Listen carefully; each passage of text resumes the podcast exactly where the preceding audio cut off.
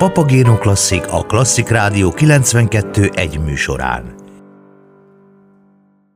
A Papagéno folytatásában pedig jöjjön néhány érdekesség a Fab Ensemble március másodikai koncertjéről. A Fesztivál Akadémia Budapest szervezésében a Fab Ensemble március másodikai, imár ötödik koncertje várja ugyanis a nézőket, hallgatókat az online térbe. Elsőként Moris Revel hegedű, cselló dúja hangzik el Kokas Katalin és Kokas Dóra előadásában. Sostakovics hét románcát Horti Lilla, Langer Ágnes, Kokas Dóra és Balog József előadásában hallhatjuk majd.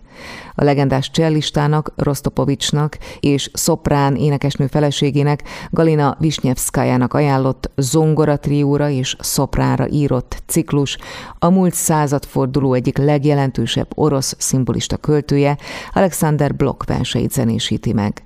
A kortárs Dán zeneszerző az egykor rockzenészként induló Anders Koppel marimbára és hegedűre írott tarantelláját Kelemen Barnabás és Jó Szabolcs adja elő, a koncert zárószáma pedig a kamarazenei repertoár egyik legismertebb darabja Robert Schumann Ez-dur zongora négyese lesz.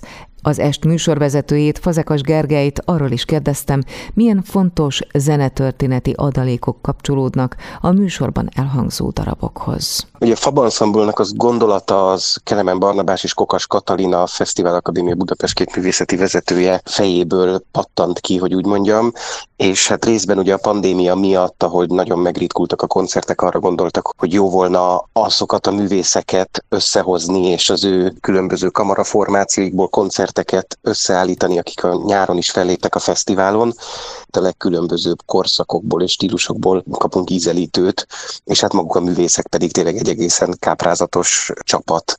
Úgyhogy azt hiszem, hogy itt tényleg ennek a kamarazenei világnak a csúcsait fogják majd hallani. Ahogyan említette is, nagyon különböző zenei korszakokból válogat az este. Rögtön az első Ravel hegedű cselló dúja lesz e sok izgalmas darab közül, Kokas Katalin és Kokas Dóra előadásában. Zenetörténeti szempontból van-e valami különlegessége ennek a duónak? Igen, ez egy elég különleges duó, maga az összeállítás sem szokványos, ami szerintem borzasztó érdekes ebben a darabban, hogy Ravelnek egy olyan arcára világít rá, ami nem igazán ismert a köztudatban, vagy legalábbis nem így szoktunk rá erre gondolni. Ugye őt hát elsősorban a bolero szerzőjeként ismerjük, amiről egyébként azt mondta, hogy Ravel a maga szarkasztikus stílusában, hogy egyetlen remek művet írtam a bolerót, kár, hogy nincs benne zene. Mm. Szóval, hogy, hogy ugye mint nagy hangszerelőt, és ugye az impressionista zene címkéje alá szokták sorolni, de ő az 1920-as évektől, amikor egyébként a, a szonáta is született, akkor ő már egy egészen más stílusban komponált, ez a sokkal szikára, polifont, tehát nem annyira harmóniát, mint inkább a szólamoknak a lineáris mozgását követő zene. Egészen különleges világ. Mindig örülök, amikor ezt bárki műsorra tűzi, és hát itt mondjuk a kamarazségért kezeskedik, hogy ugye egy testvérpár Kokas Katalin és Kokas Dóra játsza. Különleges az a Sostakovics sorozat is, amelyet szintén hallhatunk március másodikán. Rostopovicsnak és feleségének ajánlotta a zeneszerző, ráadásul egy orosz szimbolista költő versei is megjelennek itt. Igen, ugye ez a hét románc, Sostakovicsnak ez a ciklus, az Alexander Block verseit dolgozza föl, és itt is azt lehet mondani, hogy már maga a hangszer apparátus is egész különleges. Tehát ugye azt mondjuk, hogy hét dal, vagy hét románc, ahogy ugye az orosz kultúrában a dalt nevezték, vagy nevezik, szóval, hogyha dalról beszélünk, akkor mindenkinek az jut eszébe, hogy van egy énekes és van a zongora kíséret. Itt viszont egy zongora trió, tehát hegedű, cselló és zongora kíséri az énekes, de ráadásul úgy, hogy a hét dalban mindig más összeállítás kíséri az énekest. Hogy itt Horti Lilla fog énekelni, és Langer Ágnes, Kokas Dóra és Balog József játszák a kísérő szólamokat. Van olyan tétel, ahol csak a hegedű kíséri az éneket, van, ahol csak a cselló, van, ahol hegedű cselló, van, ahol hegedű zongora, szóval az összes lehetséges kombinációt kipróbálja Sostakovics, és az utolsó tételben szólal meg aztán a teljes együttes. Előreugrunk az időben, és a romantika stílus jegyei után egy korábban rockzenészként induló kortás Dán szeneszerző tarantellája is felcsendül, majd pedig Schumann Ezdur zongora négyese. E két darab kapcsolódhat-e bármilyen formában egymáshoz? Persze a zenetörténészek azért vannak, hogy mindent összekapcsoljanak mindennel. Azt hiszem, hogy itt inkább arról lesz szó, hogy ahogy hallgatjuk a zenét, természetesen összekapcsolódnak. Egyébként ugye ez a Fesztivál Akadémián Fabanszambolnak a tudatos műsorpolitikája, hogy a legkülönbözőbb hangszerösszeállítású és, és, és korszakokba tartozó műveket helyezik egymás mellé Kelemen Barnabás és Kokas Katalin. Én be, ugye én elég régóta dolgozunk együtt, és kezdetben bennem mindig bennem volt ez a zenetörténész betegség, a muzikologitis, hogy hát muszáj mindenféle kapcsolatokat létrehozni a művek között.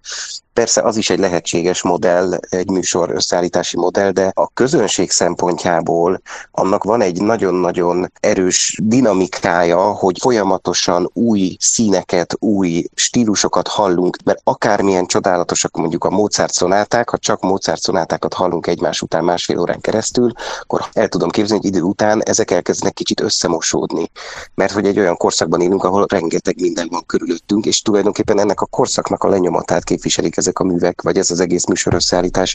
Úgyhogy a koncert második fele az ebből a szempontból talán azért érdekes, mert azért a Schumann ez zongora négyes mondjuk a március másodiki koncertműsorból az, ami a legnépszerűbb, vagy legismertebb kamaramű.